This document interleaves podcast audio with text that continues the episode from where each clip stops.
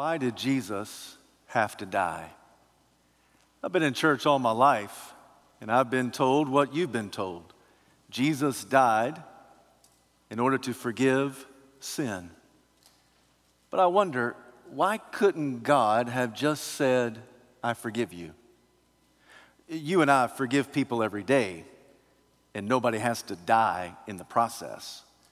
We forgive our spouse when he or she hurts us. We forgive our children when they lie to us. We forgive our coworkers when they betray us. We forgive our classmates when they make fun of us. We forgive our neighbors when they anger us. We forgive church members when they ridicule us. We do our part to reconcile and restore relationships, and in the process, nobody has to die. So I wonder this morning why did Jesus have to die? It is with that thought in mind that I invite you to take your Bible and turn to Romans chapter 3. Once you found your place in sacred scripture, please stand out of reverence to the public reading of God's holy word. This morning, I want to begin reading at verse 21. I want to conclude at verse 26. And I ask you to follow along as I read Romans chapter 3, beginning at verse 21. But now, a righteousness from God apart from law has been made known, to which the law and the prophets testify. This righteousness from God comes through faith in Jesus Christ to all who believe there is no difference. For all have sinned and fall short of the glory of God. And we are justified freely by his grace through the redemption that came by Christ Jesus. God presented him as a sacrifice of atonement through faith in his blood. He did this to demonstrate his justice, because in his forbearance he had left the sins committed beforehand unpunished.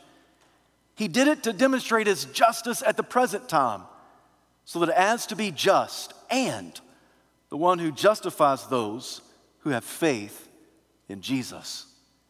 May God add his richest blessing to the reading, the preaching, the understanding, and the obedience of his perfect word. You may be seated. It was Dr. Leon Morris who said of the passage that I just read for you, it is the single most important paragraph ever written. It was Frank Thielman in his commentary on Romans who reminds us that in the ancient text, everything I read for you is one complex sentence. So you and I could say that what Paul wrote in this passage is the single greatest sentence ever to be written in the sacred script he comes to the end of nearly a two chapter indictment of all humanity. In Romans chapter 1, verses 18 to 32, he indicted all of his culture, saying that God had handed them over to their own selfish destruction. In Romans chapter 2, verses 1 to 16, Paul equally indicts the person who regards himself to be moral but not all that religious. And Paul says, You are just as guilty of sin as anybody else in our culture. In Romans chapter 2, verses 17 to Romans chapter 3, verse 8, he then turns his sights against the Jewish people, Jewish believers, and he says, Even you are equally and utterly sinful, for you boast about having the Word of God, you boast about having the law of God, but obedience to that law will not bring about your righteousness. You come to Romans chapter 3, verses 9 to 20, that portion leading up to our passage. And Paul just concludes that Jew and Gentile alike are all sinners. For there is no one righteous, no, not one. And then we come to our passage. And it begins with two powerful words but now. It's a contrast where he uses a sublime conjunction. I've told you before, and I'll tell you many times still, I love the big butts of the Bible. And this is a huge but.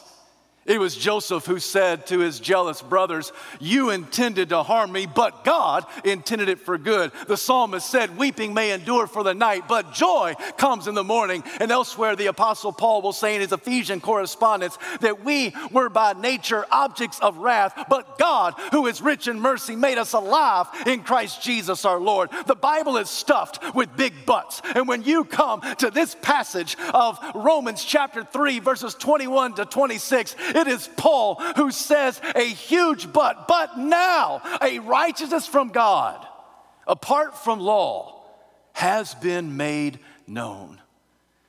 Friends, this sacred sentence of Scripture is so power packed that you and I would do well to look at it with open eyes and open hearts. If you will indulge me, I want us this morning just to slowly walk through this paragraph. I want you to have your Bible open, and together let's gaze upon the scripture of God, which is so reliable and trustworthy that you can always believe it. Paul says, But now, a righteousness from God apart from law has been made known, to which the law and the prophets testify. Every word and every phrase is dripping with powerful meaning. But now, a righteousness from God. Now, that's a familiar phrase. The last time that Paul wrote that phrase was in Romans chapter 1, verse 17, that the gospel reveals a righteousness from God. I made a statement a couple of weeks ago that you cannot understand the book of Romans apart from this word righteousness. In fact, that phrase, righteousness from God, is mentioned seven times in this sacred letter. Yes, the number seven is the number of totality and completion, but greater still, that phrase, righteousness from God, is mentioned more in Romans than in all of the rest of the New Testament combined. Paul says if you're going to understand anything about this sweet gospel that we have in Christ, you must understand this righteousness from God. So, here in our passage, he revisits the phrase righteousness from God that he describes as apart from law. What does he mean by that? He means that you do not achieve this righteousness by obedience to the law.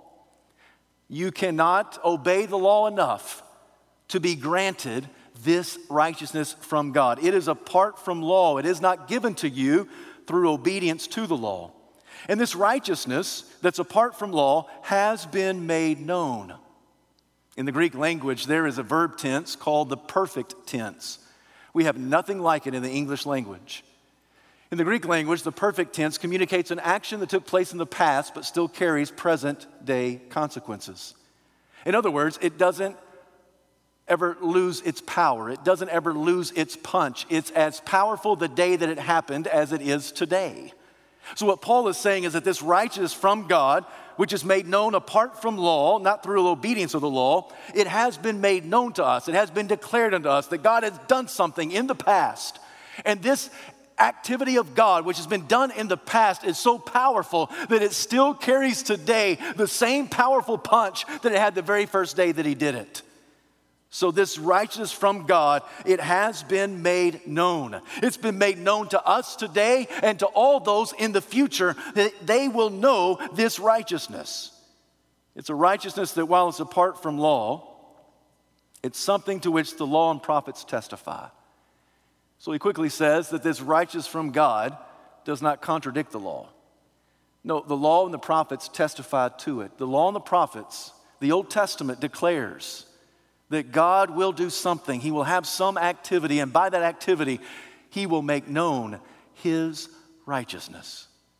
You go to a place in the law like Genesis 22, where Father Abraham takes his one and only son Isaac, goes up Mount Moriah, and there he is told to sacrifice him. But at the very last moment, God says, Don't kill your son.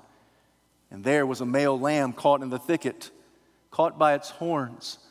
And the Lord said, You sacrifice that male lamb in place of your son Isaac.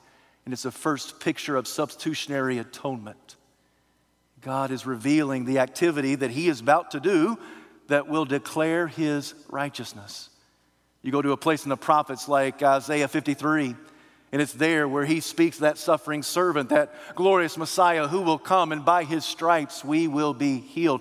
That somehow this Messiah will die in our place. He'll be buried, and on the third day, he'll be raised from the dead. All of that is foretold in the beautiful passage of Isaiah chapter 53. Here, Paul says that God's activity of righteousness has been made known. It's, it's not something you achieve by obeying the law, but even the law and the prophets testify to its reality. Verse 22 this righteous from God comes through faith in Jesus Christ to all who believe. This righteousness, that word righteousness, it, it means God's justice. It means His equality. It means His moral purity. It's a judicial term that means to be declared innocent, to be in right standing. This righteousness from God is achieved by you and granted to you and given unto you and inherited by you. And it comes through faith in Christ Jesus. The only way that you can be declared righteous is by faith, it's not by works. There's no way you can earn it. There's no way you can achieve it. There's no way you can merit it. It is by faith. That word faith is the same word as belief. It implies trust. And what are we trusting in? We are trusting in Jesus. We're trusting in his accomplished work of what he's done on the cross for us. So this righteousness comes from God. And it's through faith in Jesus Christ. And to whom is this righteousness given? To all who believe just as he's already indicted all people, Jew and Gentile alike, as completely and utterly sinner, sinful, stillborn in their spirituality.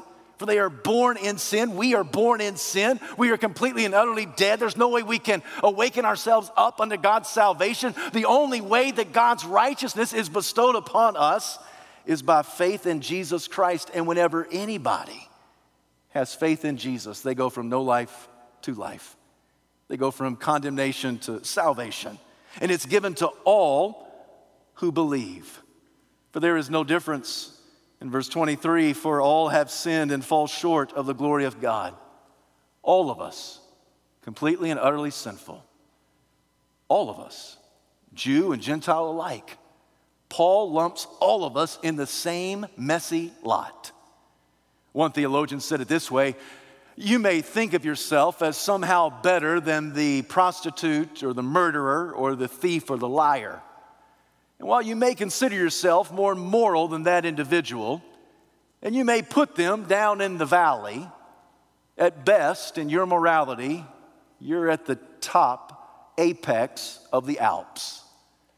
But then the theologian wrote, But neither you nor they have the capacity to reach the righteous stars of perfection of God. Wherever you find yourself on the moral mountain, whether you're down in the valley and you're the scum underbelly of society, or whether you regard yourself as somebody who's completely moral and you're at the apex of the mountain, regardless of where you find yourself, neither you nor they can reach up and touch the stars of God's righteousness. And friend, can I also add this? That because of our sinful heart, all of us are capable of doing any sin. Don't ever think to yourself, I could not do that. Yes, you could, because our sin, our heart is a wretched place. It is full of sin. All of us are completely and utterly sinful, and there's really nothing that we could not do save the grace of our Lord Jesus Christ. So all of us have sinned. That word sin, it means to miss the mark. You may realize that Paul lifts this out of, out of an athletic arena in an archery contest in the first century. In order for a person to advance to the next level of competition, he had to nail the bullseye on four consecutive targets. If he missed any one of the targets, it was called sin because he missed the mark he missed the bullseye. And to sin would mean that he was disqualified from the competition. It didn't matter if he nailed the first one and the second one and the third one. But the fourth one sailed right, sailed left. He shot it too low, shot it too high. For whatever reason, the fourth one missed the mark, he was disqualified. When Paul sees this, he says, spiritually speaking, all of us have missed the mark. All of us have missed God's standard of perfection. All of us have sinned, and by that, we are spiritually disqualified from the kingdom of God. There's nothing good inside of us that can merit God's righteousness upon us. There's nothing good inside of us where God is obligated to give us His salvation. All of us are completely and utterly sinful. We have missed the mark. All have sinned and fall short of the glory of God. That phrase, fall short, is written in the present tense. Now, we have the present tense in English, and we say, well, we know what that means. It's something that happens right now. But in the ancient language of Greek, the present tense not only meant a present action, but a continuous action. So Paul is saying all of us have missed the mark, all of us have sinned, and we continue to fall short. It's not just that we fall short today and somehow we're going to outgrow it. No, we fall short today and we fall short every day. The only thing we can guarantee is that we will continue in our own power to fall short of God's standard of perfection. So all of us have sinned and we fall short of the glory of God. And then he says in verse 24, we are justified freely by his grace through the redemption that came by Christ Jesus. We are justified. Oh, that word justified is a beautiful term. It's rich in its uh, theological overtones. The word justified can be broken down in its syllables to mean just as if I'd, and then I'd never sinned. Maybe you've heard that before. That the word justified means to be declared innocent. It's to be declared as if you had never sinned. That's what it means to be justified. That when God looks at us, He sees us as innocent. We are justified, just as if we had never committed any sin. It was C.H. Hodge who said the opposite of justification is condemnation. And to be condemned not only means that you're punished, but it implies that you're worthy of punishment. So if you're condemned, you have no one to blame but yourself. If you're condemned, it means not only that you'll be punished, but you are worthy to be punished. He writes in the same way to be justified, to be regarded as if you had never sinned. To be justified means not only that you won't be punished, but it means that you're not worthy of punishment. It means that if God were to punish the justified, then God would be unjust. Let that sink in. That if you are justified, if you are looked upon as one who has never sinned, if you are innocent in God's sight, that if God were to punish the just, then he would no longer be just. And we are justified freely. That word freely means without cause. Literally, it means without any exchange of money. You cannot buy off God. You can't purchase your salvation. You can't upgrade your holiness. No, we are justified freely. And this free justification is only seen from our perspective. From our perspective, justification is free. Declared innocence is free. We don't have to do anything. It's all God and none of us. We are justified freely. All you have to do is come to Him by faith and believe that Jesus died on the cross for your sins. He was buried. On the third day, He was raised from the dead, and you will have life everlasting. It's free unto us. Dr. G. Campbell Morgan one day was trying to talk about this free justification. He was speaking to a coal miner and that coal miner was really struggling with the concept of God's salvation being free. He said, I've got to do something to merit this. I mean, it's got to cost me something, right? And G. Campbell Morgan repeatedly said, You are justified freely by faith in Jesus Christ. You are justified freely. And the coal miner continued to, uh, to resist and to come back with more answers. And G. Campbell Morgan was just praying, Lord, please give me analogy. And then the analogy came. He said to the coal miner, How did you get down into the mines today? And the coal miner said, Well, I just uh, rode the elevator down. And G. Campbell Morgan said, Oh, it's too easy. Certainly, you had to do something else. I mean, all you did was just hop on the elevator and go down? Yeah, that's all I did. Hop on the elevator and go down. Well, it certainly had to cost you something. Did you have to pay a token? Did you have to give some of your earnings? No, no, no, it didn't cost me a dime. So, so there, there's an elevator in the mine shaft, and all you have to do is get on that free of charge, and it'll take you right down to where you need to be. Well, yeah.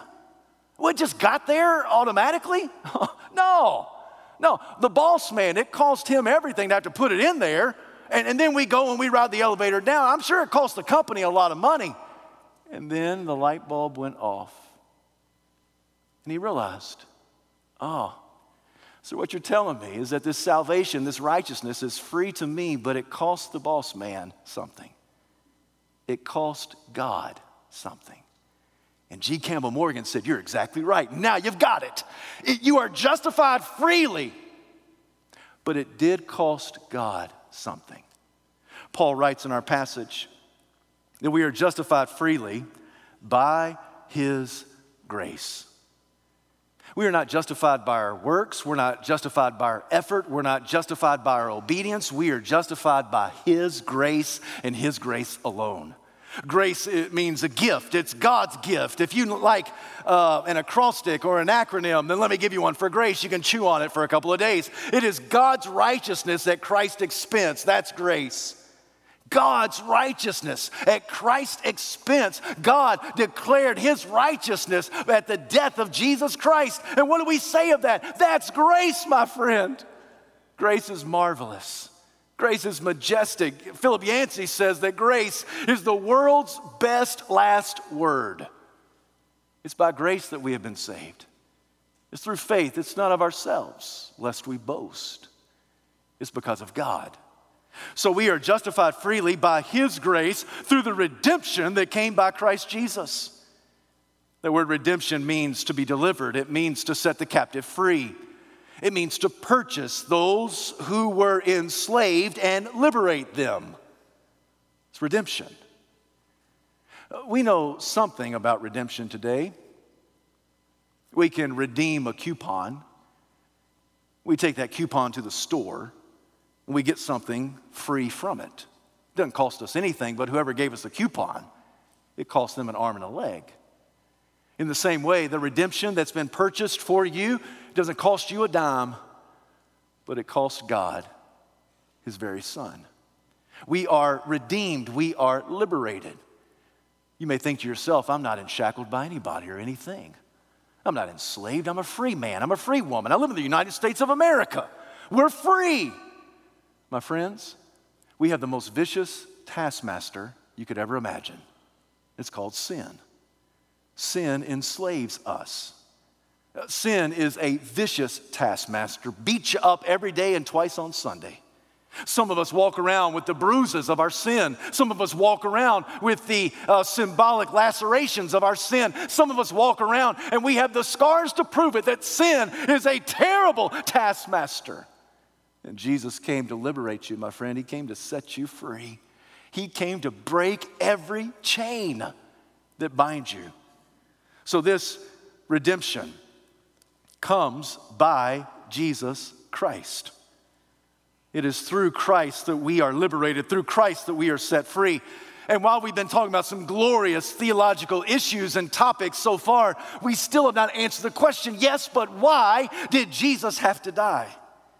Verses 25 and 26 answer the question. God presented him as a sacrifice of atonement. God presented him. Who must be the him? You just have to revert back to the previous antecedent, and it is Christ Jesus. So God presented Jesus as a sacrifice of atonement. Your translation may say sacrifice of atonement. A lot of the newer translations say that. I got to be honest with you, King Jimmy got it right. In the King James Version of the English Bible, he says that Jesus was presented as a propitiation of our sins. That's precisely what that word is. Jesus is our propitiation. And you say, Pastor, you just lost me. What in the world does that big word mean? Propitiation simply means the payment that appeases the wrath of God. The payment that appeases the righteous wrath and the holy hostility of God. Let me let you know a little secret. The reason why you cannot pay for your own sin is because you don't have the currency to cover it. You can't cover the bill. Your sin is so gross. My sin is so gross. It is so far reaching that you and I don't have the collateral. We don't have the currency. There's no way that we can pay it. So, in our place, God presented Jesus as a propitiation of our sin because it's Jesus and Jesus alone, the God man, fully God and fully human, who is the only suitable substitute for us. He's the only one who has the cachet. He's the only one who has the bling bling. He's the only one who has the currency that can pay our sin debt. So God sent Jesus to die so that we might live because Jesus is the only one who can sufficiently pay the debt. So God presented him as a propitiation. Oh, there are some who struggle with the idea of an angry God, God's wrath, his hostility. There are many believers who struggle with this whole word. In fact, they don't even like the word propitiation. But my friend, it's not a word that we need to excommunicate from the text. It's a word that we need to trust and believe because God does have a righteous wrath and a holy hostility towards sin. He has to because he's just. So, in response, Jesus came as our propitiation, he came as our payment to appease sufficiently and completely the wrath of God for our sin. This word that is accurately translated propitiation, there is another meaning and it is equally valid.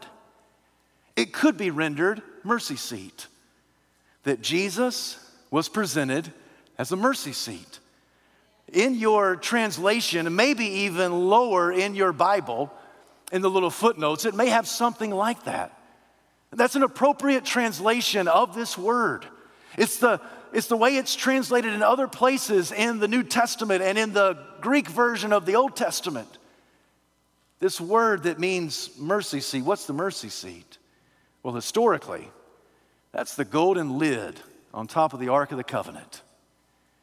That's the place where God met with his people for forgiveness.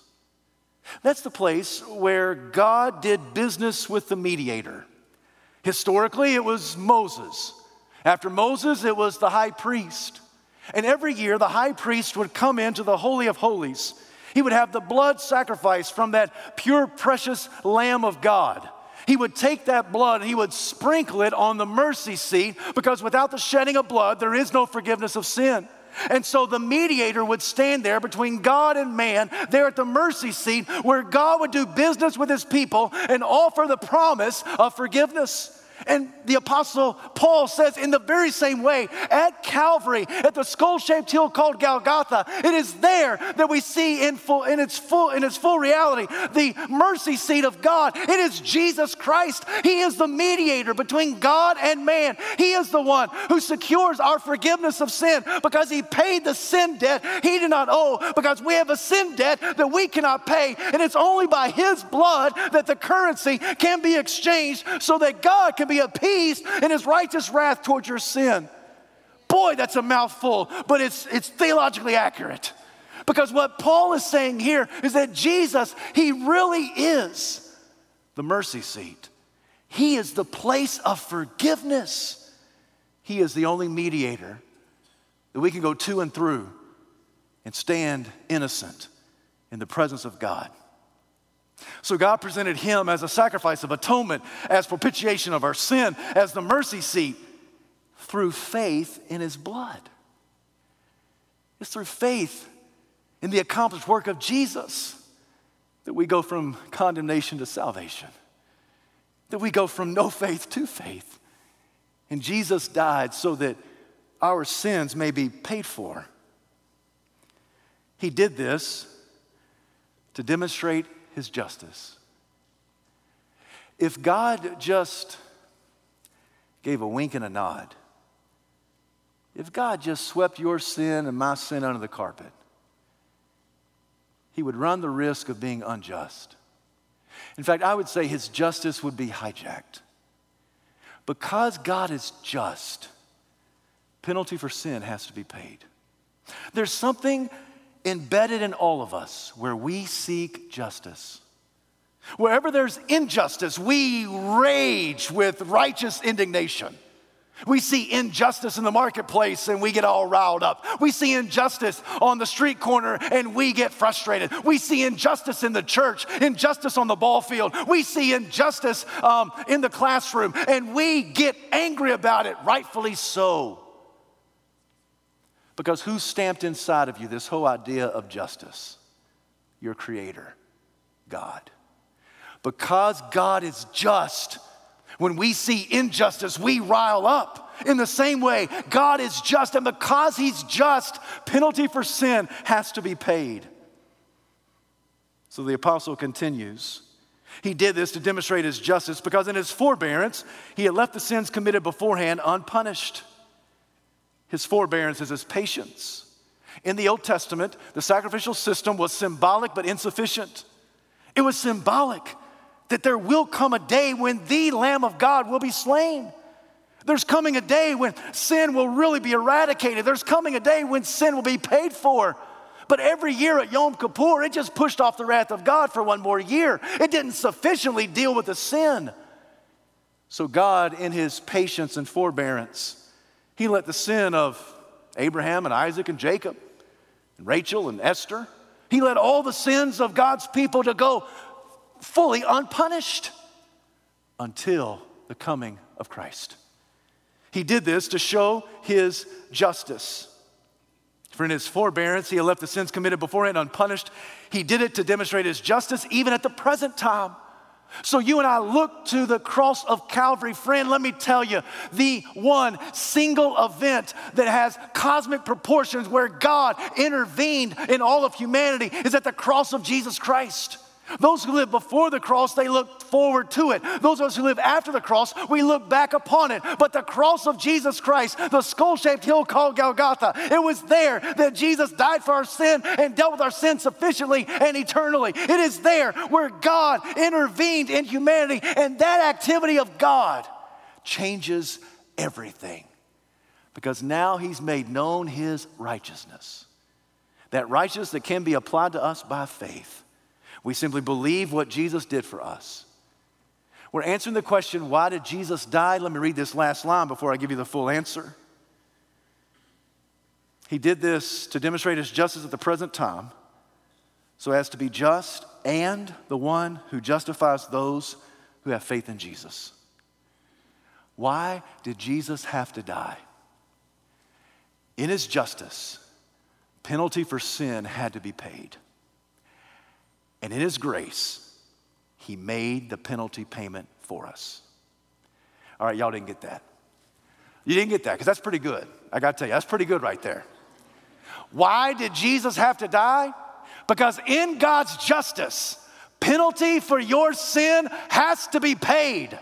Either it'll be paid by you for all of eternity in a real place called hell, which, by the way, hell is not a figment of the imagination. Hell is not just something that we think about and it's just something that's not real. Hell is a real place, and we will either be condemned in a real place called hell for all of eternity, or we will believe that Jesus died in our place and sufficiently took care of our sin debt and all of our condemnation. But Jesus came and died on the cross why? Because in God's justice, penalty for sin has to be paid. And in His grace, He made the penalty payment for us. So all we have to do is just accept it by faith. It was John R.W. Stott who said, faith's only function is to accept what grace offers. Grace offers you forgiveness, and by faith, you accept it. Grace tells you that Jesus died on the cross, and by faith, you accept it. Grace says that Jesus was placed in your grave, and by faith, you accept it grace says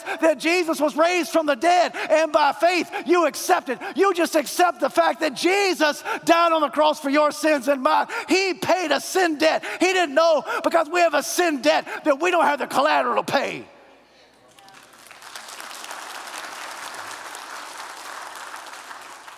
So, why did Jesus die? Because in God's justice, penalty for your sin has to be paid.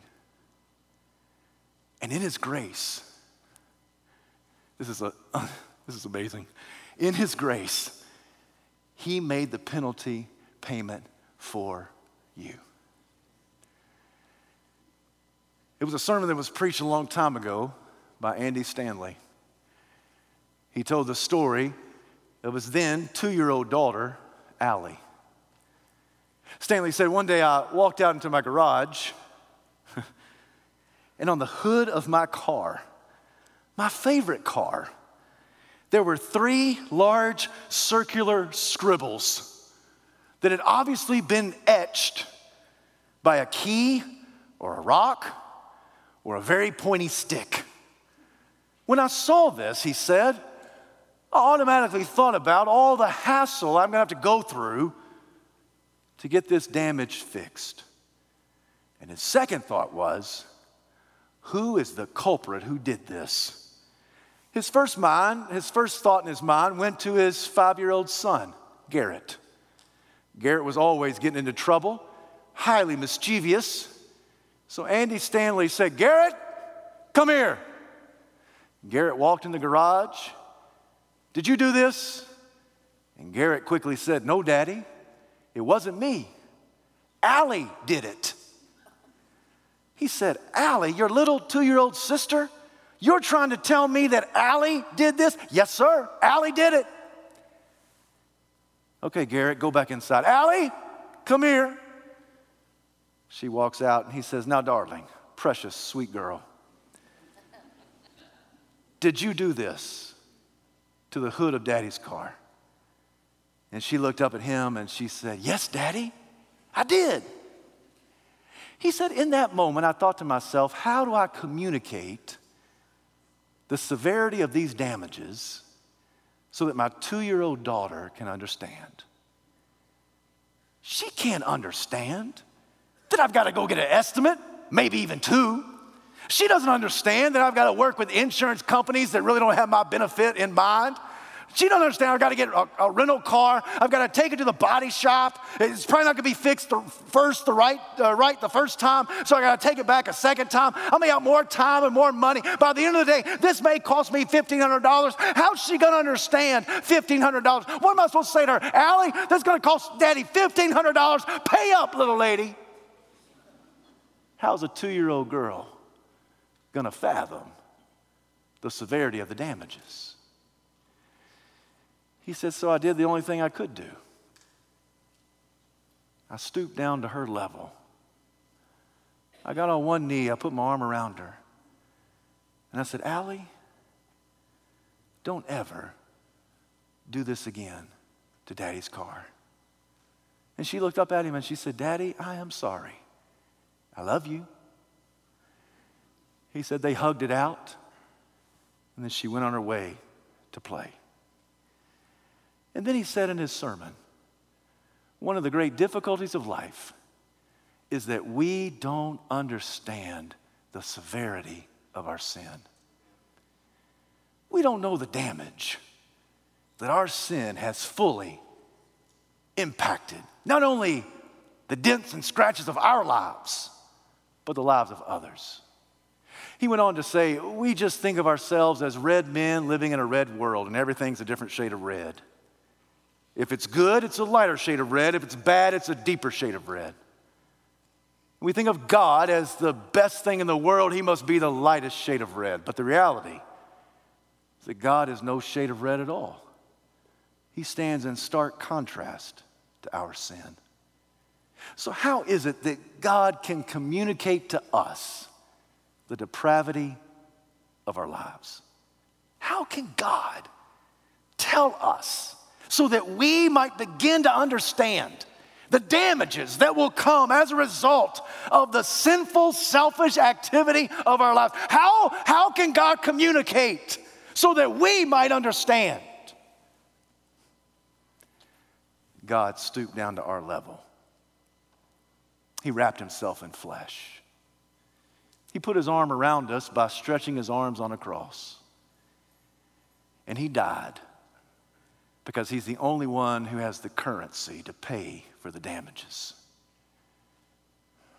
We don't have enough money or capacity to pay for our sin debt. Out of all the religions in the world, it is only Christianity that shows the self movement of God.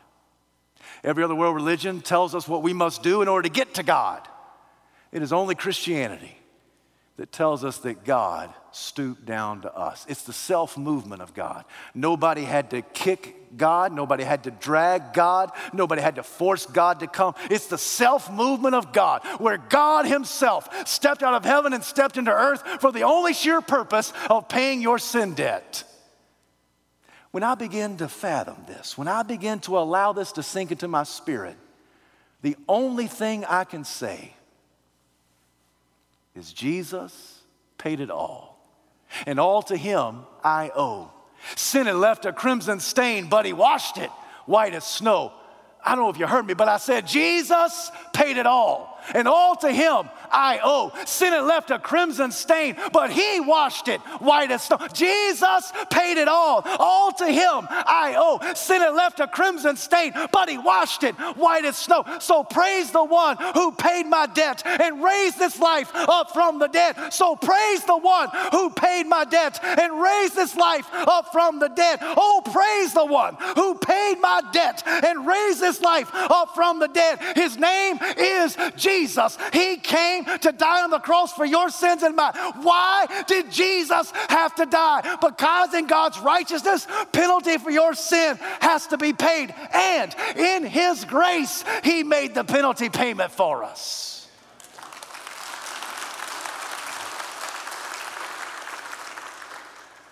Heavenly Father, we bow before you. We thank you for your word which is true, reliable, trustworthy. The only shot we've got is faith in Christ. If there's someone here who has never trusted Jesus as Savior, let it happen today. For those of us who are believers, let us walk out of here more indebted to your grace. Maybe we need to come and pray for our loved ones as you lead, we'll respond. In Jesus' name we pray. Amen.